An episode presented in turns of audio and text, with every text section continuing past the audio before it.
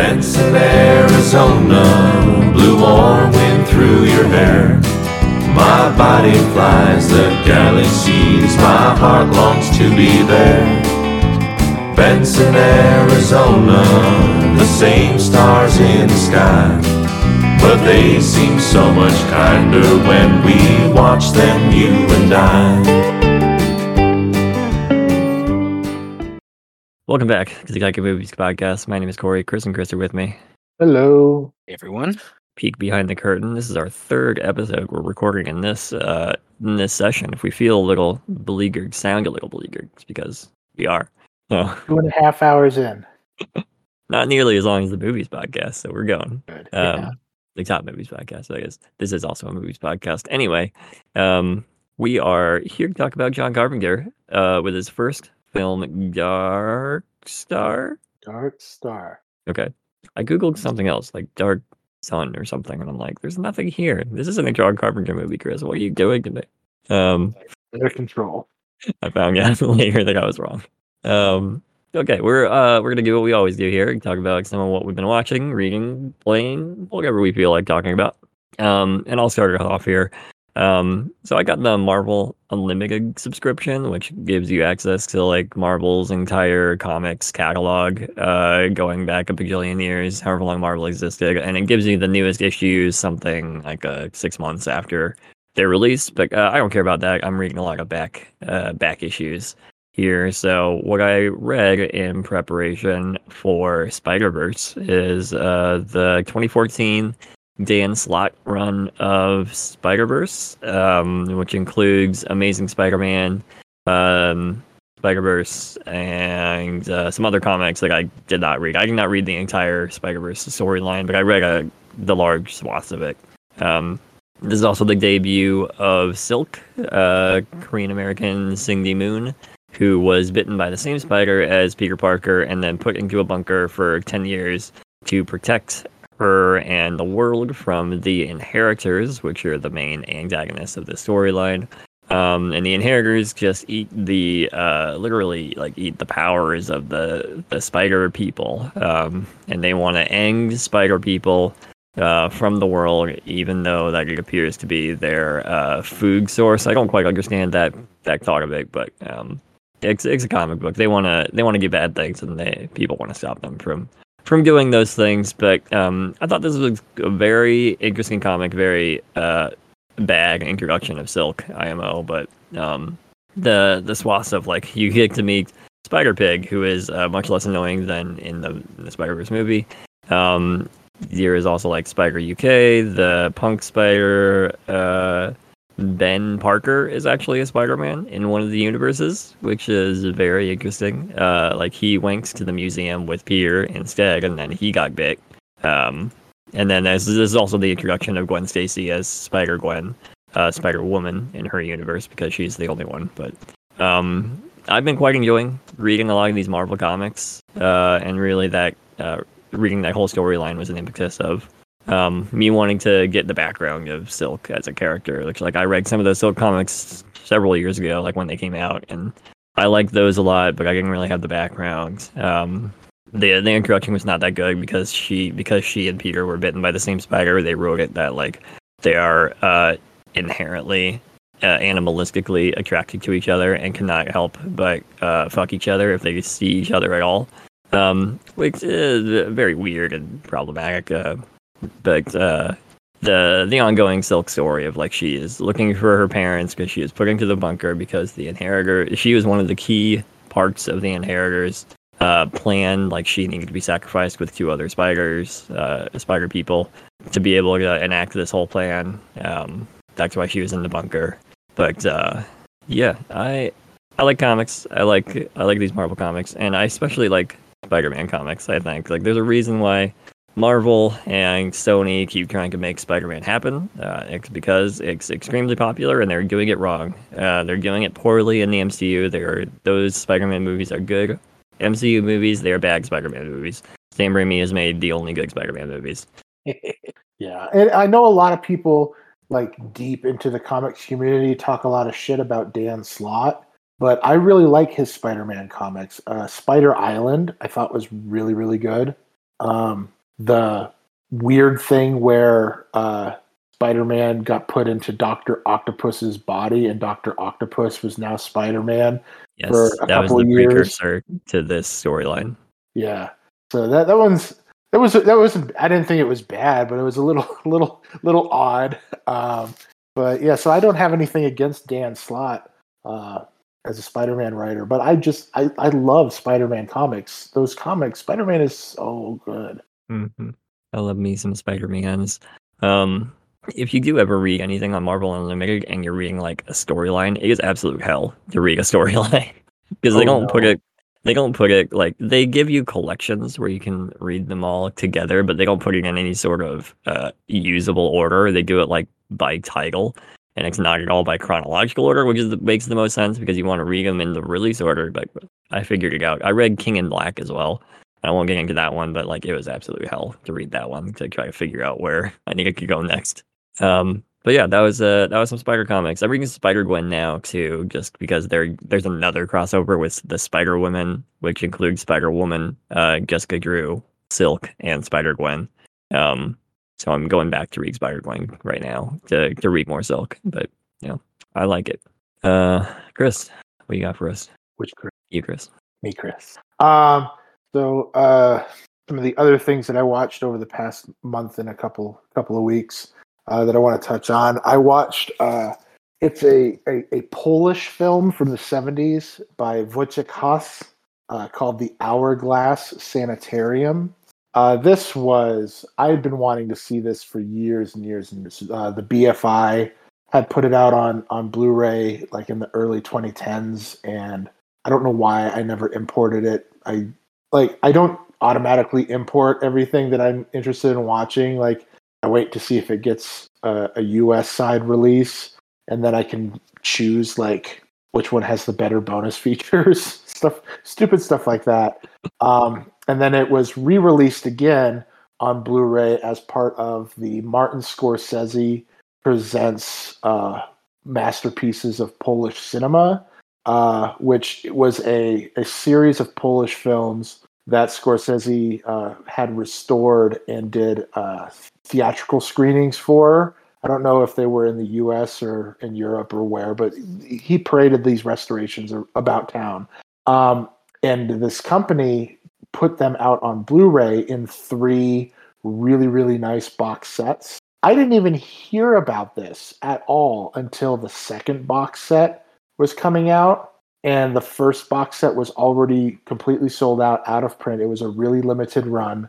Um, i went to order the second box set and i was at work and i came in like an hour after the pre-sale started and it was sold out already. And i never even heard about the third box set that they put out. So i completely you know missed these box sets of, of quote unquote polish masterpieces. Um, uh, one one of the movies that's on there is Ashes and Diamonds. Can't remember the director's name because I'm really bad with with many foreign names. Uh, but Cri- Criterion recently put that out on Blu-ray. So these movies are starting to get released elsewhere, and uh, these Wojciech Has films are being released by on Blu-ray again by Yellow Veil Pictures, um, who they're a production company who have in the la- like last year or the year before started releasing their own Blu-rays um, of films, but they're a they're what's called a partner label. Um, they're distributed by OCN Distribution, and all not all, but ninety percent of OCN Distribution labels are sold exclusively through the Vinegar Syndrome website.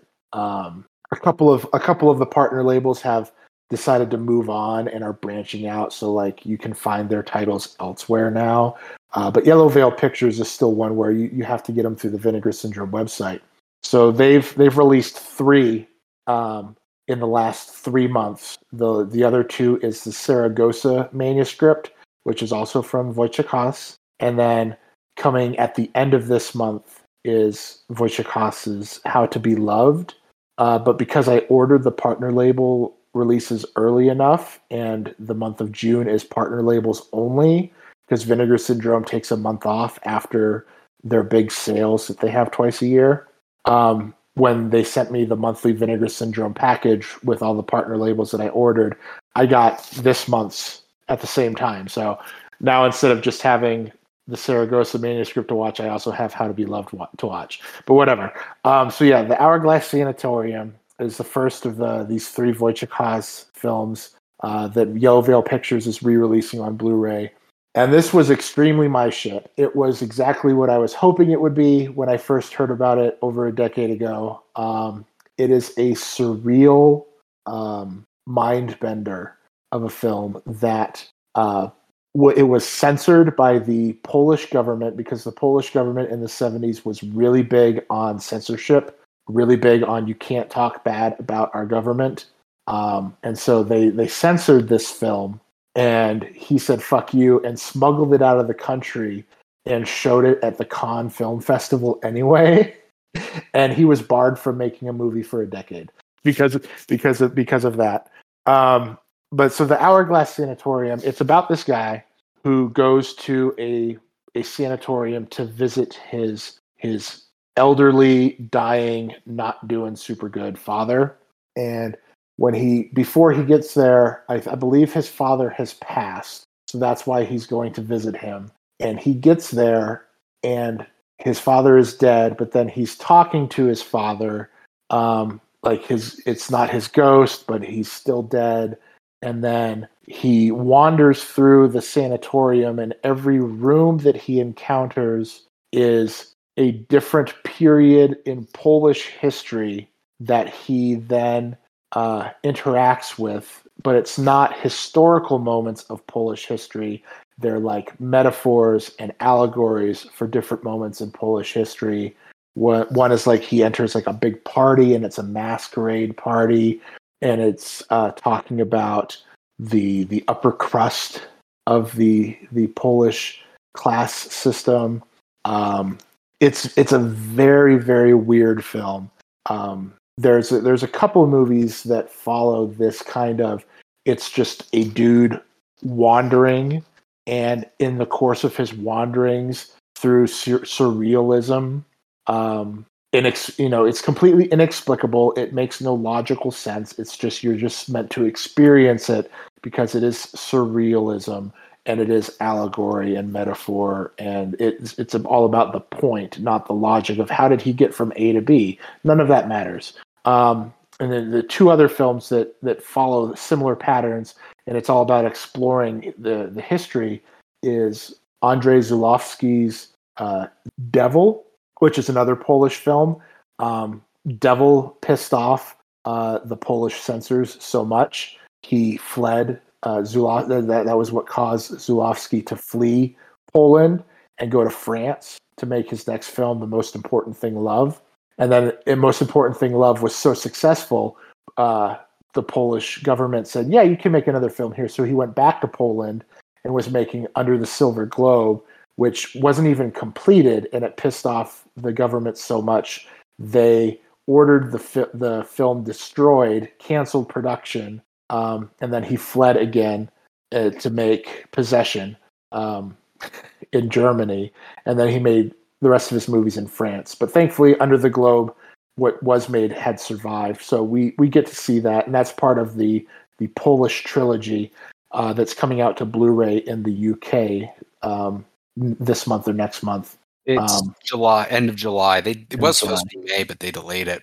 Yeah, that's going to be awesome. I've seen all three of those movies. Uh, it's incredible. Uh, yeah. And the third one is Takashi Miike's Izo, uh, which is a Japanese film. Izo was actually the first film of this style that I had seen, and I had I was my mind exploded. I was like, I've never seen anything like this. Um, and so it's really neat seeing other movies that are similar uh, in approach and execution, and they all work for me. Um, they work extremely well. They're very uh, the Hourglass Sanatorium, which is what I'm actually talking about, is very thought provoking. It's very interesting. It's very engaging visually um, because it's it's all about that surrealism. So like it's visually sumptuous and strange and you're just like what the fuck am i watching but you can't stop watching it's fantastic. Um, absolutely fantastic. So yeah, the Hourglass Sanatorium. Definitely high, high, high on a recommendation list. Uh, when Vinegar Syndrome opens up their no, their website's still open for partner labels only this month, so you can go to the, their website and pick it up, pick it up um, right now. You don't have to wait for Vinegar Syndrome to put their titles back on the website because the partner labels are still up. So yeah, cannot recommend Hourglass Sanatorium enough. Um, and the other movie I want to talk about is uh, it was released on Blu-ray by Mondo Macabro.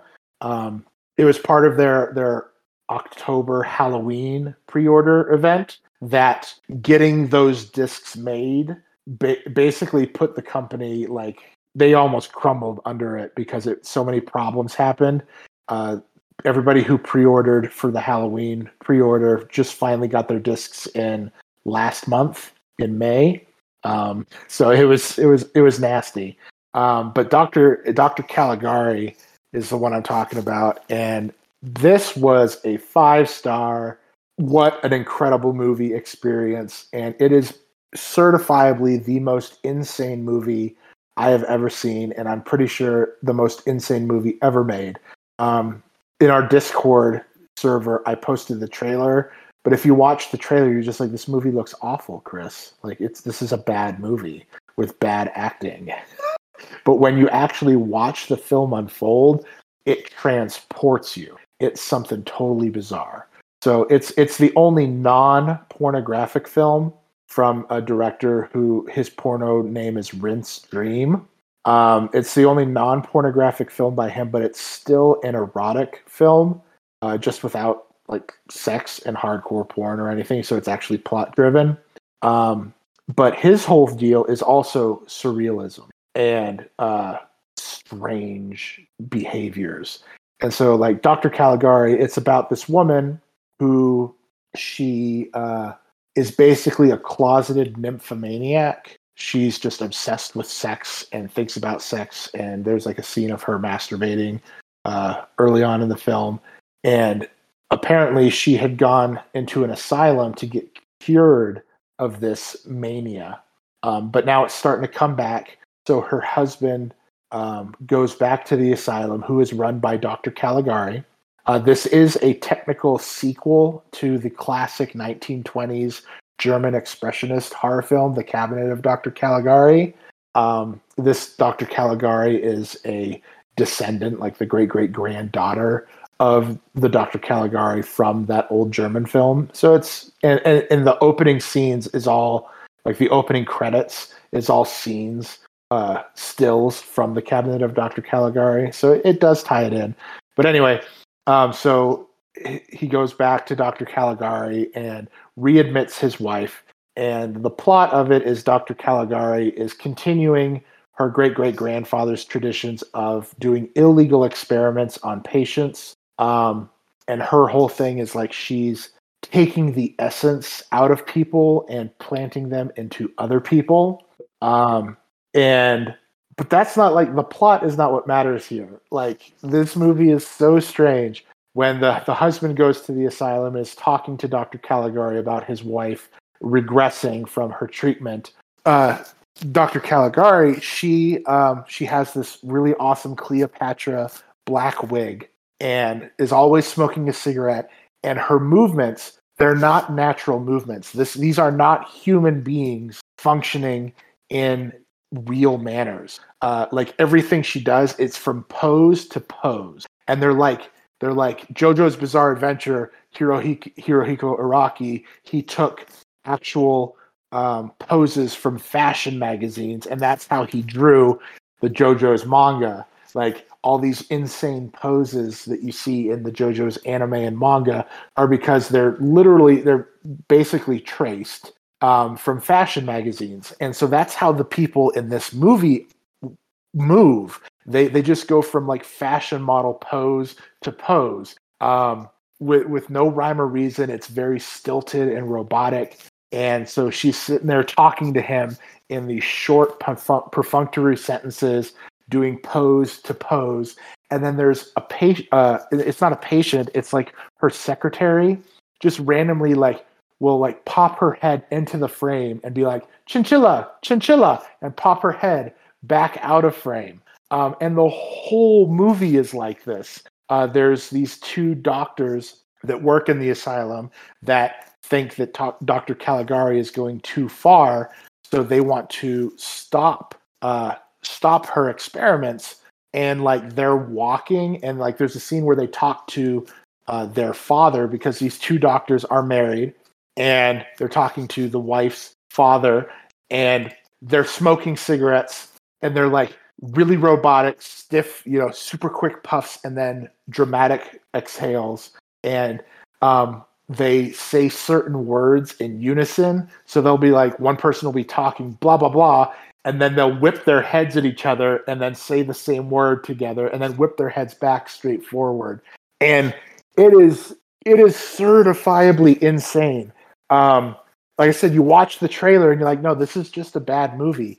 But it's not. Like it's so intentional and it's so crafted perfectly that when you're watching it happen, it makes sense and and and the strangeness and the very weird nature of it becomes part of the film and you jibe with it. Like if you look up Letterboxd reviews uh, most of the people that watched it like on my friends list it's all four stars and above mostly four and a half stars. Um, like people really respond to this movie because it's a good ass movie but you can't as soon as you start cutting bits and pieces out of it to make a trailer like yeah no this is a low budget film that was made for five dollars in someone's fucking garage. This is awful.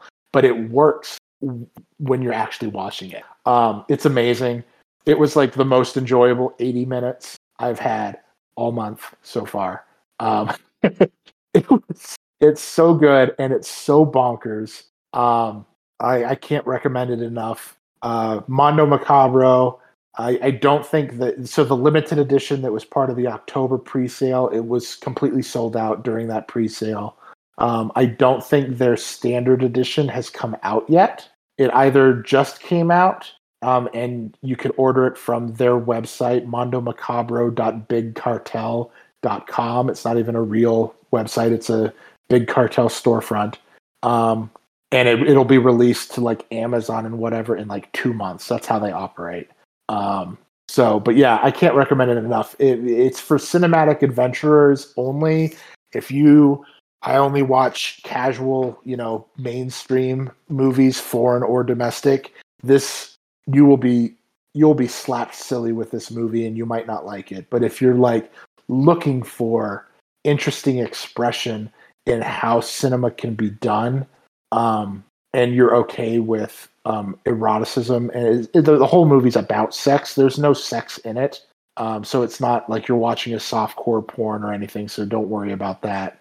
Uh, but it, the whole thing it revolves around sex, um, and none of that bothers you. Like absolutely, watch this movie. One of a kind, amazing, so good. And before I turn it over to the other Chris, I'm just going to say I finally watched Mike Flanagan's Midnight Mass. Mwah. Mike Flanagan continues to be the best. Uh, Dr. Caligari, not to be confused with his cabinet. Uh, Chris, what you got? Um, I'll talk about a um, another. A, well, I'm not sure what order we're releasing these in, but uh, a Czech New Wave film. Um, listen to our podcast on Barking Dogs Never Bites. Just some background on what brought me into watching Czech New Wave. But I'm going to talk briefly about Daisies, which is a wild, wild fucking movie from the 60s, 1966 to be exact. Um, so a little bit of background about Daisies is it is a very, I think, very blunt uh, feminist film um, directed by Vera uh, Chytilova. Um, again, as part of the Czech New Wave. This is um, heavily, heavily uh, co- laden with commentary on uh, the patriarchy, on the just the kind of the omnipresence of government authoritarianism, government censorship, um, and it apparently did receive um, condemnation from the government. It was made, it was released, obviously, because we can see it. Um, but you know, as a, as a as a plot, it is focused on two Maries. That's their name, Marie One and Marie Two. After all, um, they're just women. Um, so they're just you know the commentary is very overt there. Um, they're sitting around in bathing suits. They are moving around and they sound like dolls. I mean, this is all just super overt stuff. Um, but it manages eh, to take this overt commentary and just do some in really incredibly bizarre, ridiculous things with it. There's a scene where the Maries are in a nightclub. Um, and they've made the conscious decision that the world is spoiled, so they're just going to spoil themselves just be anarchy. Like we don't give a shit. We're just gonna do whatever the fuck we want. Um, nothing can hold us back. We're just gonna be crazy. Um, so they go to a, a, nightclub. There's this 1920s style, like Roaring Twenties dancing couple doing a performance. Um, but the Maries get so drunk that they d- basically steal all the attention for themselves. It's it's crazy. There's scenes where basically everything they eat, the food is, is phallic shaped. Um, they're also constantly like getting free food from from men and then setting them off on a train, um, which comes to a head when one guy keeps getting off the train. So the Maries are like, "Fuck it, we're just gonna get on the train instead and leave him behind." Um, it's quick. It's le- less than eighty minutes, if I recall.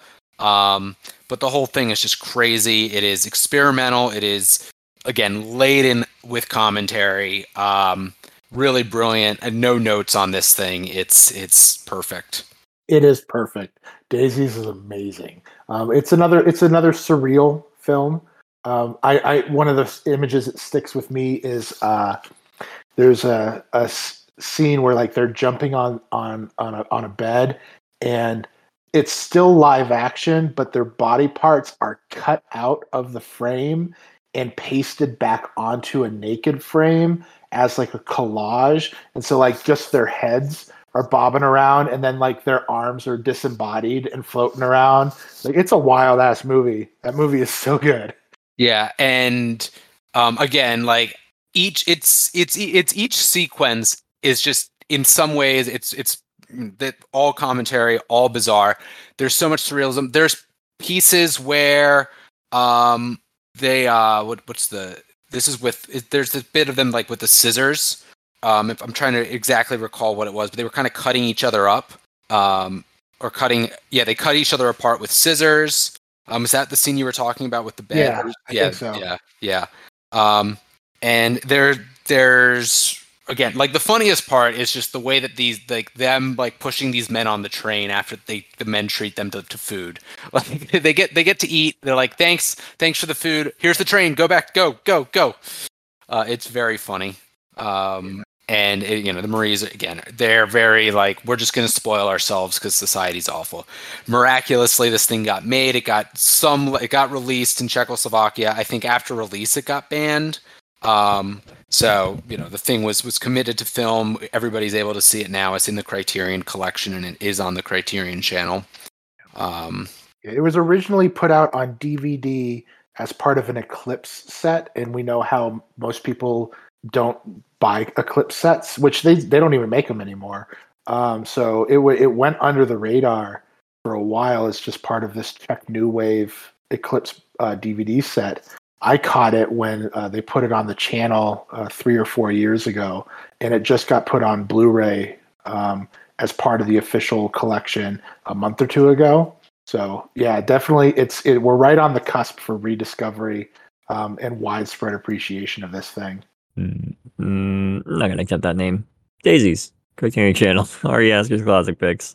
Um, Chris, lead us into John Carpenter.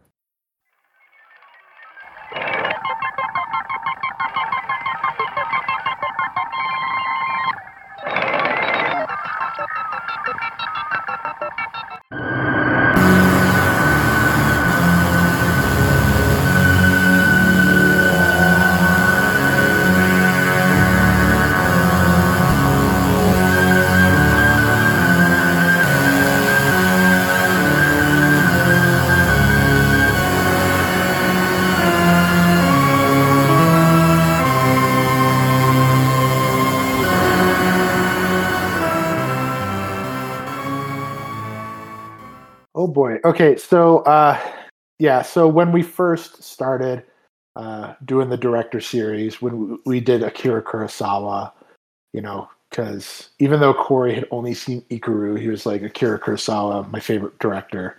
And I was Of all like, time. well, Yes. of all time. And I was like, well, then, you know, obviously when I do mine, I'm, I'm going to do John Carpenter, who is my favorite director of all time. And when it, we, you know, three years later, when we finally finished the Kurosawa series, um, I don't remember. Like, I, I was just chatting with Kory, and we were all set to do John Carpenter. I gave Kory all of my John Carpenter DVDs because, um, thanks to Scream Factory, mostly all of his films had been re-released on Blu-ray with newer, nicer editions. Um, so I had all these DVDs and older Blu-rays lying around. I just gave them to Kory. I was like, "We're all set, buddy. We're gonna do the John Carpenter." And then it was like two weeks before we were set to record the first episode or something, and I don't know what happened, but it must have been all my Twin Peaks talk. Uh, Kory was just like, "Yeah, so you're going to talk about David Lynch," and I was like, "Man, I could, I would really love to do that," and I just went with it, and so that's how we did the David Lynch series.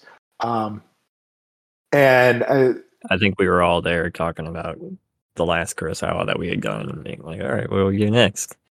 yeah, it was, it was, it was, it was very bizarre, and it was like in this last minute, just well, I guess I'm not going to do John Carpenter. We're just gonna, I'm just going to do David Lynch, and that's going to be amazing because his movies are so wild, and I love surrealism, and I love David Lynch. And then D- David Lynch ended, and we started doing Melville uh, for Chris, and it was, and it started spiraling into, so what are we going to talk about next? Um, and I'm like, well, that's in like four years. Um, but I, you know, I I have so many movies that I love and I want to share with everybody. So I was like, maybe I should do Andre Zulawski. And then I, this documentary on French horror filmmaker Jean Rollin just came out earlier this year. I was like, nah, let's do Jean Rollin. You know, nobody's gonna fucking watch his old French horror movies. Like, that'll be a great experience because I really like the idea of sharing movies with people, getting them to experience things that uh, they they would not have normally. Um, but then Dana was like, "No, Chris, you're supposed to do John Carpenter. I'm not watching any of his movies because we're supposed to do it on the podcast."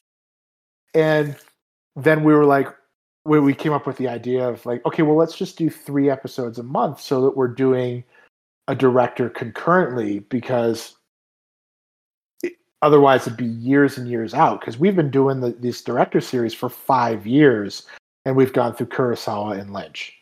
Um, so sorry, Chris, that we stole your your spotlight of Melville and Melville only. Um, but it just seemed like the better the better thing to do, and it was like, you know what? Screw it. Let's just do John Carpenter, get it taken care of. Um, I made all these promises. I got Kory all these DVDs. Dana's not refusing to watch his movies. Um, and but I'm like, you know, You everybody Halloween, loves, huh? You watched Halloween though, I think. Yeah, she she did watch Halloween um, because she wanted to watch the, the the the the new trilogy for when Halloween Ends came out last year. Um, and so it was like, you know, everybody loves John Carpenter. It doesn't feel like I'm really sharing anything new with people. So that was where my hesitancy was coming from. I was like, no, I want to expose people to weird, obscure things. Um, but fuck it. Like I just I still love John Carpenter. So here we go. Um, I don't have if you've listened to Barking Dogs Never Bite, I do not have this crazy life story uh, like Kory had prepared for Bong Joon Ho.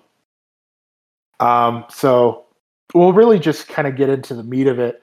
Um, John Carpenter, he went to USC in California, and he originally started his uh, major was in music. He wanted to be a musician, like that's his number one passion. Uh, but then, kind of like David Lynch, he stumbled into uh, filmmaking and was like, you know, this is this is amazing. I just Uh, love accidentally like, oh, I- I'll just make movies. Oh, I'm one of the best to ever do it. Well, Yeah, you know, oh, this camera thing. I'm gonna.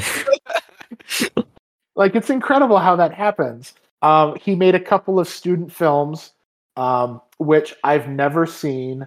they recently got dis- rediscovered from the USC vaults and were shown at like MoMA or something like eight or nine years ago, and I was waiting for them to get like released on on disc or somewhere like officially because they were discovered, restored, and theatrically screened, but they they've never popped up anywhere. Uh, it, the first one's called like Captain Voyeur, and the other one is like the Resurrection of something or other. I can't remember the full title.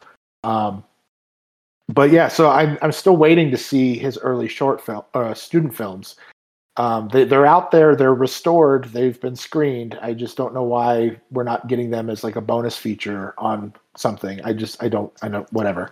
Um, anyway, so Dark Star started as um, his student thesis film, and what's what's really interesting about Dark Star is it's uh, co-written and and co-stars um, one of John Carpenter's buddies from from college, um, a man by the name of Dan O'Bannon. Which, if you're deep into movie lore like me, that name might ring a bell. That's because Dan O'Bannon is the screenwriter behind Alien, Ridley Scott's Alien, um, the most popular sci-fi horror franchise of all time.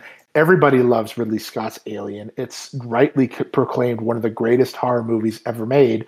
Uh, yeah, it was written by Dan O'Bannon. Uh, he wrote a couple other movies. Let's see, I have his Wikipedia up here. Um, he wrote a movie called Dead and Buried, which he claims he actually didn't write. Uh, but Dead and Buried is awesome. Um, and then he made his directorial debut in 1985 with The Return of the Living Dead, which is a whole interesting story that I would love to talk about one day, but I won't.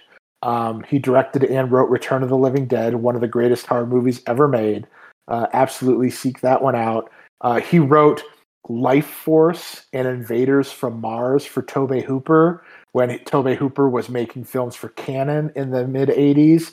He wrote Total Recall starring uh, Arnold Schwarzenegger. And then his second directorial film and his last directorial film was a H.P. Lovecraft movie called The Resurrected. Um, so like he didn't have like the best received career, but he had Alien. Um, and Alien was enough to to get anybody through for the rest of their life. Um, and so Dan O'Bannon and John Carpenter made a student film together called Dark Star. It was about 45 minutes long. Um, and a producer somewhere was like, guys, this short film that you made for school is fucking amazing um, here's six thousand extra dollars because they made it off of like a thousand bucks. Um, here's an extra six grand. Go make forty more minutes of this, and we'll release it as uh, an actual movie. So the short film was made in 1971 ish. And by the time they, they got the $6,000, shot the extra 40 minutes, and released it as a feature film, it was 1975, I think, or 74, 1974.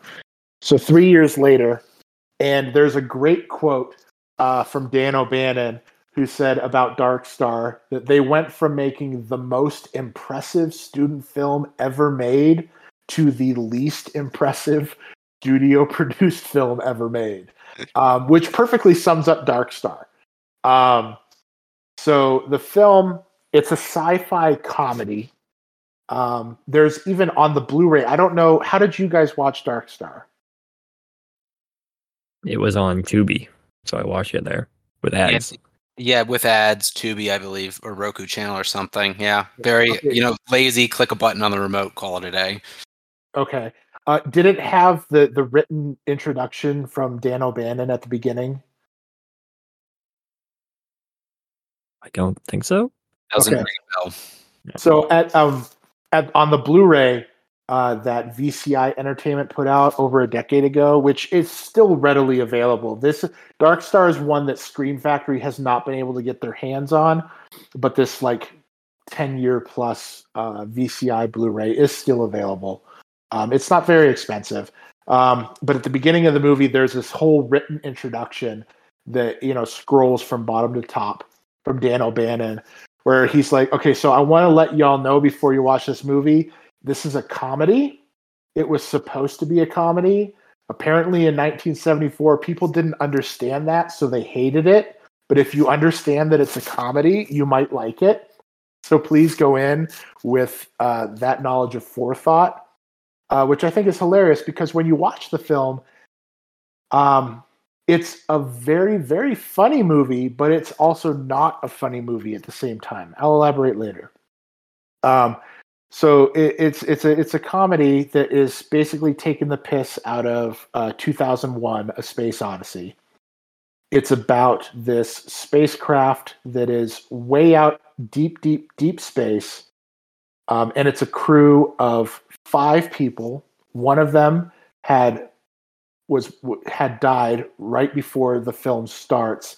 He was in his chair and his chair exploded. Uh, so they cryogenically froze his dead body and put it in the hull of the ship. And this mission, they've been on it for 20 years, but um, be, due to space time relativity, they've only aged four years um, in the process. And their whole mission is to go out and find um, star systems to to colonize for for humanity to move move to and escape the the poisoned earth that we all know corporations have destroyed. But when you discover these other star systems, there are unstable stars in those star systems that could pose a threat. So, say, you know, this random star system has a planet that is suitable for human colonization. We move there, and in 200 to 300 years, that planet gets destroyed because of an unstable star. So they're basically going around clearing the path and blowing up um, these random ass planets that are deemed unstable so that when humanity goes and colonizes these other planets, um, they don't have to worry about the planet being destroyed by an unstable star in a couple hundred or thousand years. It's they're they're playing the long game here. Um, so it starts with them finding one of these unstable planets, and they drop a bomb and blow it up. But what's really interesting is the the computer system. It's very much taking from HAL from 2001. It's a fully artificial intelligence, um, full thinking. You can have conversations with the computer. Um, and it goes so far as to have these personalities imprinted on uh, the individual bombs themselves. Like the bombs are numbered, so they have these independent personalities. And like they're talking to bomb number 19 at the beginning and he's like yep i understand the mission. I'm gonna go blow this bitch up. Like it's very humorous but you don't laugh while you're watching it. Um and what so what happens after they they bomb this planet they find another planet and the uh, de facto leader is uh, lieutenant doolittle who was he was second in command after the captain had was was killed by his chair.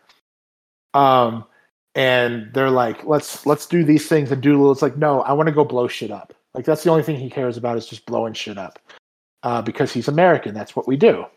Uh, I should also note that John Carpenter is a big leftist, just like Bong Joon Ho. And so throughout his career, throughout his films, we're going to find a lot of leftist politics and negative critique of conservative politics and the American mindset of the mainstream. He was a very subversive director uh, throughout his entire career. Um, and, and, we see that all the way back with this student film come feature debut. And they find another planet that is, you know, forever parsecs away. So they go into warp drive. And it's a it's kind of amusing because like they go into like a hyperstasis, which is just like this really crude like uh, special effect where they paint them red, and so like the the actors just like look up and hold, and then the the film frame freezes. Uh, they use a special effect to color everybody red, and that's them in stasis while they're in warp drive. And while they're going through warp drive, um, the computer, the sentient computer, is like, uh oh, guys, we we got a uh, an electrical storm coming up, and it's a, a, a asteroid belt that's held together with an electrical field, and it's all very low budget. It was a student film, and this is all stuff from the original student film, so it's all very crude, low budget special effects, but it's it's charming. Um, they go through this asteroid belt, and the electrical storm fucks with their computers, and bomb number 20 deploys from the bomb the bomb area and there's a whole scene where the computer and the bomb are arguing back and forth about the bombs like no i was i was given the order and the computer's like no you weren't given the order. That was a false order. Get back in the bay. De-arm yourself. Get get back in here. And it's it's very funny. Um and that plays a role later in the film. They they they get out of the the electrical storm. They get out of warp drive. Um, and the the characters a lot of the film is the characters kind of talking to each other while they're on their final approach to the unstable planet that they want to blow up um, and there's a whole sequence where uh, sergeant pinback who is played by dan o'bannon um, goes to feed this this alien that he adopted on one of their missions. They found a tomato alien and he felt bad for it. It's mentioned in like very briefly, like it's so it's mentioned so briefly that you don't even really connect the dots that that he actually took the alien in and it's on the on the ship with them un, until you meet the alien. And then by then you probably forgot about the throwaway statement earlier. Uh, but he goes to feed uh, this this tomato alien, and the tomato alien gets out, and it's this elongated sequence. It's like 20 minutes long. Um, this was all part of the new footage that they shot, where Pinback is trying to capture the tomato alien and get him back into the hold where he was being kept. And the tomato alien leads him into an elevator shaft where uh, due to the electrical storm malfunction, the elevator is going up and down, and it's this very perilous thing. And he tries to to climb inside the elevator, but gets stuck because the hatch that he climbed into is too small. Um, so he has to blow the the bigger hatch, which is around the smaller hatch. So there's like an explosion, and he's part of that. Like it's it's all very wacky and wild. Uh, but what's really hilarious is that whole segment with Pinback chasing the tomato alien. That's literally draft the first draft of Alien. Dan O'Bannon took that 20 minute segment and was like, "This is awesome," and he he rewrote the script to be a horror film, and he added all this other stuff. And so when you're watching the tomato alien bit in Dark Star, you're literally watching draft one of Ridley Scott's Alien. How fucking cool is that? Like that's awesome. Um and so he was like, I think this would work better as a scary horror film as opposed to a comedy. Let me turn this into something very scary and harrowing. And we got a we got a classic five years later. Um, that's just really awesome. Um, and then they get to the planet and they're like, okay, let's let's do this. And so they try to to tell the bomb to uh, deploy, and the bomb's like, no, you are a false order because the bomb has been brainwashed by the computer from earlier when he accidentally was being deployed. Now he doesn't want to intentionally be deployed. Um, like two of the characters, they get sucked out of an air hatch the ship explodes. A character uses a piece of the debris to surf across the galaxy. Um, it's super fucking bizarre. Um, it's it's a really wild movie. But what's interesting about this is there's a lot of things, just like when we talked about Bong Joon Ho's first film, that this is very much I can see John Carpenter learning how to do this here, learning how to do that there. The music was composed by John Carpenter himself because John Carpenter was a music major. His passion was music. And that would go throughout his career. John Carpenter did the score for most of his movies, not all of them. Um, and those have gone on to be among the most iconic and revered musical scores in film history. Um, now, in his retired age, you know he's he's put out four just albums. Um, like this this eighty year old, seventy year old, eighty year old dude. It's like, well, I'm just going to put out music now, and he's put out four albums, uh, three of which are all original music. They're all incredible. Um, so, like here, we get the first taste of John Carpenter doing a score. Uh, we see him learning how to frame and build tension. Like, there's a lot of scenes, especially with the elevator sequence during the uh, tomato alien bit, that actually has a good use of tension. Um, but it's a comedy, which is something that John Carpenter never never returned to. He never he never went back to do just a comedy film. And so you feel that this material isn't quite carpenter's forte. And so you're disjointed from that because the film itself actually isn't really that funny. Um, but the the filmmaking the cinematography the music the the various elements you can see no something really special is happening here. You can tell that john carpenter is a special director. You could tell that dan o'bannon was a very special writer. Uh, there's something really special going on here. And if you like outside just like with barking dogs never bite outside of the act of watching the film if you think about the film like if you were to read this as a script it's one of the funniest scripts you'll ever read this movie is hilarious, but it's just not directed um, satisfactorily as a comedy. So the comedy doesn't really land. It doesn't like actually make you laugh. Um, it makes me laugh in a couple of spots, but for the most part, it doesn't make you laugh. But when you read the script or you think about the actual lines that are spoken and the situations that are under. It's a very, very, very funny movie. Um, it's just not directed very well as a comedy because that wasn't what John Carpenter was good at. Uh, John Carpenter grew up as a fan of westerns. John Ford is like his favorite director of all time. Um, and that'll be brought up more next month when we talk about Assault on Precinct 13. Um, but yeah, John Carpenter was a Western guy um, doing a comedy just wasn't what his interests were in, and you can see that in the execution of this film. It's well made. It's it's interestingly shot. It's very very funny, but it doesn't play. Um, I give this one three and a half stars because I do like it quite a bit. The the ending with the dude surfing on the debris um, and the other dude becoming one with a meteorolo- meteorolo- meteorological event that travels the whole universe. Like all of that is super amazing.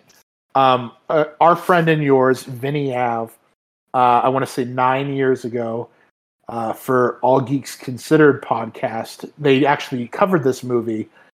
And I remember I sent in the question, you know, is it the best ending ever or the all caps best movie ever? Um, neither Vinny or Diego liked this at all. They were like, "This movie's awful," um, and I was very offended listening to that podcast because I was like, "It is not awful." Excuse you. Um, and they didn't like the ending either, um, which is fine. Like, it's not everybody's cup of tea. It's a very strange movie. It's not a very successful movie, but it is a, a vastly interesting debut film for both Dan O'Bannon's career and John Carpenter's career. Um, and I think more so than Barking Dogs Never Bite, I think viewers interested in Dan O'Bannon and John Carpenter uh, will get more out of watching Dark Star than maybe watching uh, Barking Dogs Never Bite for Bong Joon Ho, uh, because this is such a weird movie. Uh, you can tell where scenes are padded out from the extra footage they had to shoot. You can tell what was fine tuned. Um, Dan O'Bannon's quote that I mentioned at the beginning of all this tirade, you know, they went from the most impressive student film of all time, fact, to the least impressive studio production of all time. Also, fact. Um, it's a, it's a very interesting and strange beast. Uh, Dark Stars Dark Stars pretty cool though. I like it, but I would put it aside from his John Carpenter's actual bad movies that he made very late in his career. Um, a Dark Star is pretty low on the list of uh, priorities and uh, rankings for John Carpenter. Sorry. Go ahead. Um, you said a lot of how I feel about the movie. Um, like there are moments that elevator shaft scene is just like, oh yeah, this guy's good. Extremely funny. Yeah, and yeah, and and and there's there's just and then again like the whole this is the blueprint for Alien. Like I called on that pretty early. I was like, what the fuck? This is Alien. And then I looked it up and I was like, oh, Dan O'Bannon. Oh, Dan O'Bannon wrote Alien. There we go. This is Alien. Yeah. Uh, um, and I mean, there was just there's a lot I think from just an appreciation of watching an, a director develop before your eyes that this movie has that a lot don't. Um, we talk about it a bit with Bong Joon-ho, but um, in terms of like you know how directors are allowed to develop and, and learn on the learn and, and you know not everybody's going to have their their massive work to start their career. Um, most won't. Um, like this is just a really great example of yeah, just go wild, figure stuff out. I have faith in you. Um, you're gonna make great movies. Um, kind of attitude, um, and which is very true.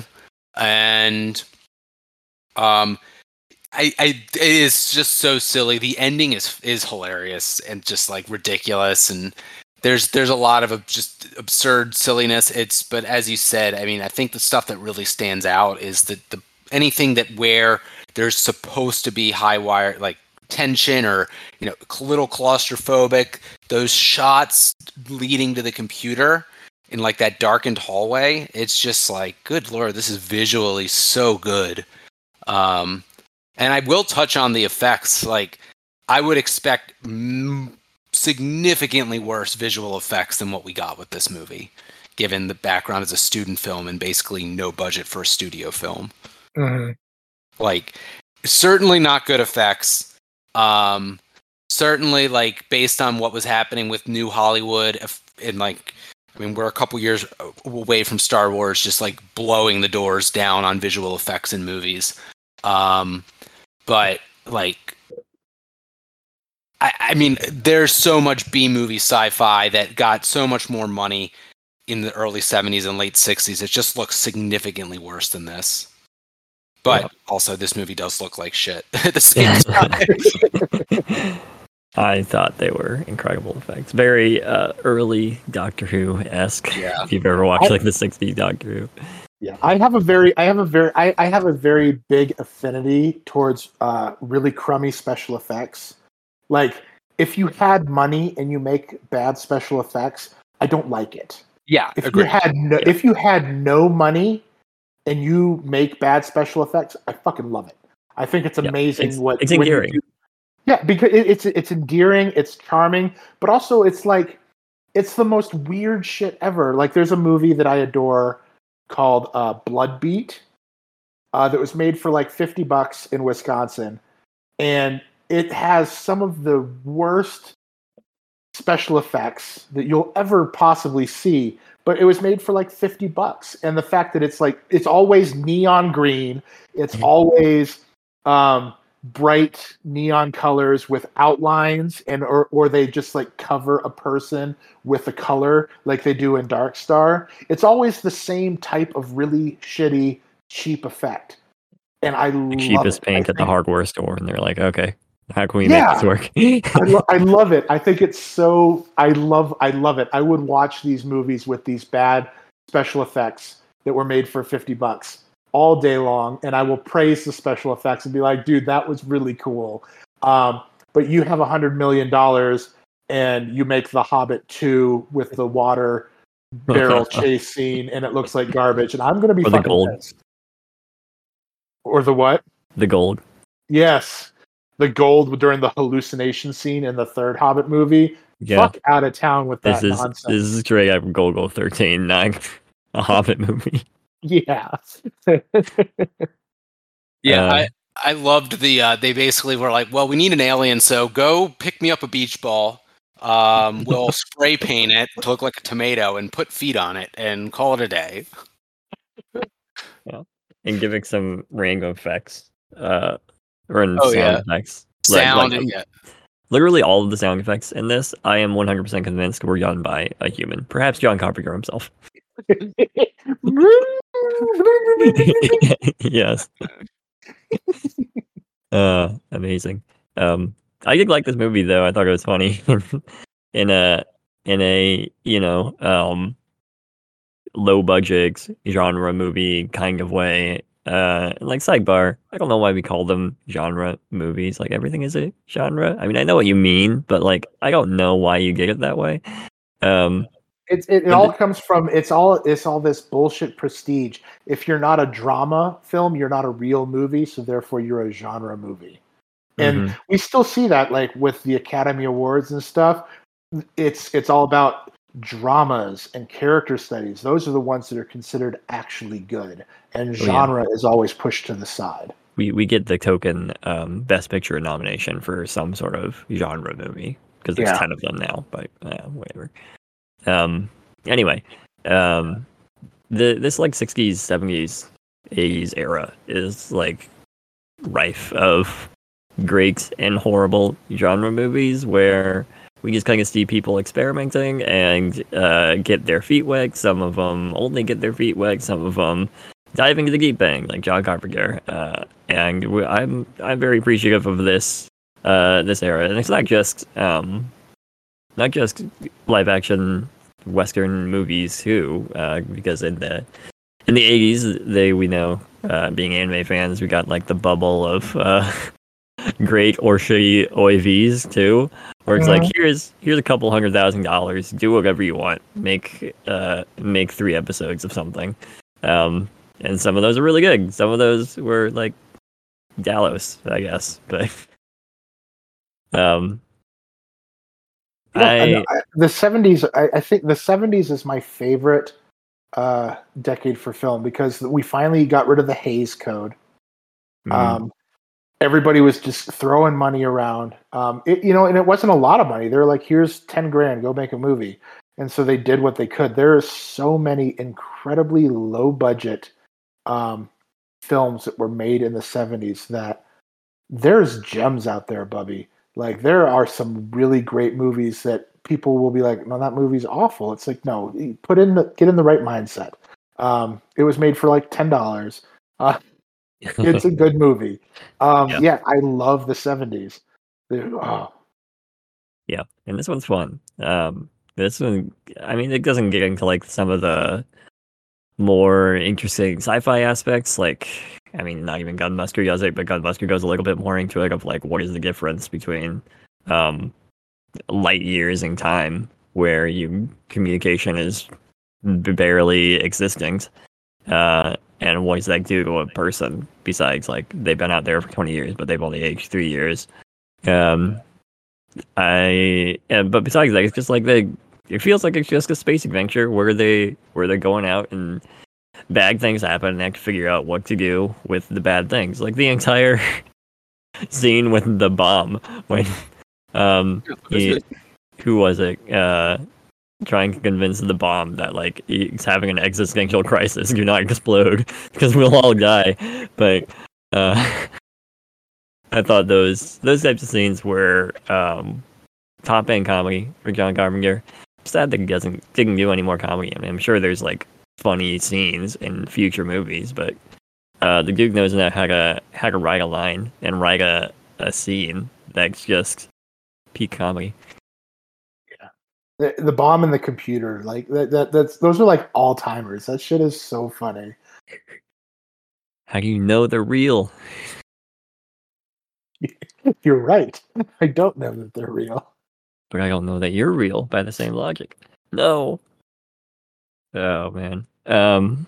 But yeah, it's good. It's good. I think. I mean, I don't see as much um, uh, influence from the later film. I've only seen the thing of John Carpenter besides this. Like I don't see as much. Like I definitely do see like where he's coming from with uh, from this to the thing, but um, I didn't make the connection to Alien at all. It's been a while since I've seen Alien, too.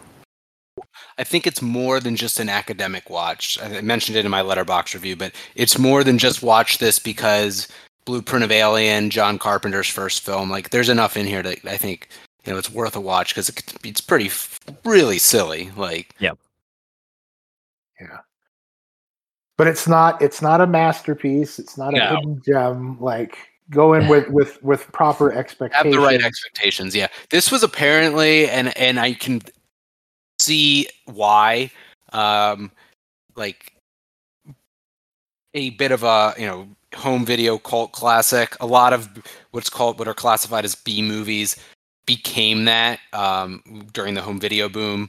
Um, these like really low budget, like this thing is just weird. Like they're not going to put this out, put something out like this in theaters these days, and that was like the reaction in the '80s. Um, so they're especially not going to put something out like this anywhere these days. Um, they'll they'll spend a hundred million dollars and it'll look like shit instead. Yeah, yeah. This reminds me, at least in like the vibes of uh, you get uh, an inkling of a director of Eraserhead, where that was very. I mean, I wouldn't call this experimental exactly. Maybe it was for the time, but um, and now it feels uh, standard sci-fi uh, trappings, kind of. But um, it does give like the vibes of John Carpenter very strongly, as Eraserhead gave very strong vibes of David Lynch.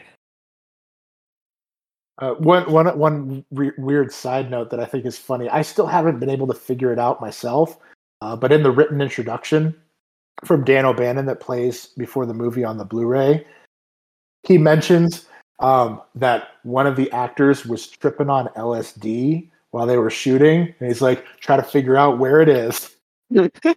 and I still don't know which one it is because the the movie is so weird and silly throughout that it could be any given time. It could be any of the actors. It, um, I, f- I feel like it would have been a boiler, uh, the blonde haired guy with the, the horrible porn mustache. Um, but like everybody is so silly and acts so strangely, like just tripping on LSD while making a movie. That's the vibe. That's that's Dark Star. that's the vibe. All right. Um, anything else on uh, Dark Star? Dark Star? Yeah. Okay. Before we uh, close this episode up. or or any other thoughts like um Kory for Bong Joon Ho asked, you know, like what other people's experience with John Carpenter was previously, or um, how they feel about John Carpenter that they've seen, or thoughts. You know, Kory has mentioned he's only seen The Thing um, previously. Um, I yeah, I have a bit of experience. Halloween. I want to say the thing, and I know Big Trouble in Little China, and They Live. I've also seen scenes from from Halloween when um, I was in film class in college. Nice. So this is really like so you guys really have not dived into John Carpenter really at all before. That's his, I'm I'm excited. Like there's even there's even one John Carpenter film I haven't seen yet.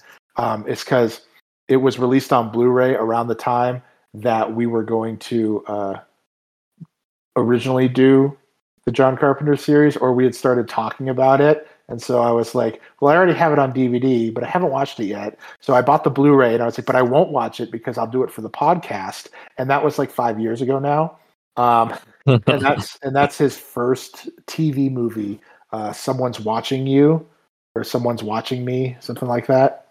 Um, so that's so that. The, there's one John Carpenter film that I have not previously seen. So that'll be really interesting. But this is, I'm excited. Like I love, I love, I love this dude's movies so much. He's my favorite film director, um, and it's not because I think his movies are better than other people's movies.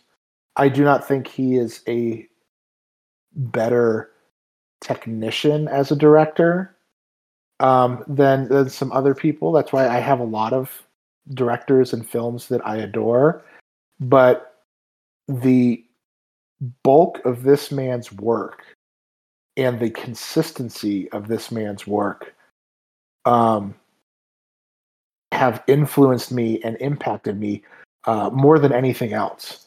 Like a good anecdote is when uh, Jordan Peele's Nope came out, and there was some film bro on Twitter that was like, "Can we go ahead and proclaim uh, Jordan Peele the greatest horror filmmaker ever made because he made three bangers Mm. in a row that has Mhm. never been done?" And Jordan Peele repl- himself replied, "I will not take this John Carpenter slander." You know, like I appreciate the enthusiasm, but I will not stand for this John Carpenter slander. Um, and then there's a lot of like trends that happen from time to time on TikTok and Twitter and stuff where they're like, you know, name a director or a musician that had, you know, a better three run of movies than this person. You know, and then like Jordan Peele, Robert Eggers, and Ari Aster have been succumbed to that a lot because they're they're they're all three movies in and they're all bangers. Um, and Also it's like- recency bias. also recency bias. And it's like, guys, John Carpenter made one, two, three, four, five, six, seven, eight, nine, ten bangers in a fucking row. Um, like back to back, not including his TV movies, just his theatrically released movies between Assault on Precinct 13 all the way up to They Live nothing but goddamn stone cold masterpieces front to back. Um, and there's no other director that's really had that kind of impact for me. That's why he's my favorite director. Like, there's other movies I love more, but it's like I love all of these movies. They're all so good. They're all fundamental in shaping and crafting why why I love movies how I love movies. Um, and because he was mostly an independent, low budget filmmaker throughout most of these years, I'll get to that, you know, as we periodically, you know, go through the ups and downs of his career. Um, that it is just it, it it gave me the appreciation for movies with money and movies without money. Movies that are off the beaten path, movies that are built for an audience, movies that are made solely for the director to make, um, all kinds of stuff. It's just, I love this dude's movies, and I'm really excited to share that with everybody. Looking forward to it. Um, let's close this out. Where can we find everybody online? Twitter and Letterboxd at Antonius Pius. Um, repeated on every podcast, but not really at all active on Twitter. Um, usually my journeys there are when someone else sends me a link. Uh, but Letterboxd remaining very active on.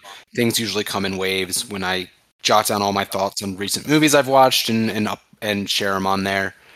Um, very good outlet for my movie thoughts. Um, nothing else to add there. Uh, you can also find me on the Twitters and at Letterboxd at GoKuffy. Um, just like just like Chris, I'm mostly active on Letterboxd. Um, if you want to chat movies with me, and you can invite me to your Discord server or whatever. Um, but I mostly just just watch movies and, and write about them on Letterboxd. I'd love to have comments, uh, discussions in the comments, uh, and all that other good stuff. Uh, you can find me on Twitter at Taiikumenco, T A I I K U M E N C O. Um, where I retweet sports content, uh, and that's it. Uh, you can find me on Letterboxd, actually talking about movies at Imperious K. Um, I don't write about every movie I watch, but I write about some of them. Uh, then, um, what else can I say? You can find us on Twitter at Taiiku Podcast, and you can find all of our episodes over at taiikupodcast.com and any podcast listening thingy of your choice. And we are Um, again the Taiiku Movies podcast, but you knew that because you found us already. Oh yeah, I should say that too. But you did for me, so I don't have to. Uh, that's the end. We're gonna talk about movies. Until next month. Benson, Arizona, blue warm wind through your hair. My body flies the galaxies, my heart longs to be there. Benson, Arizona, the same stars in the sky. But they seem so much kinder when we watch them, you and I.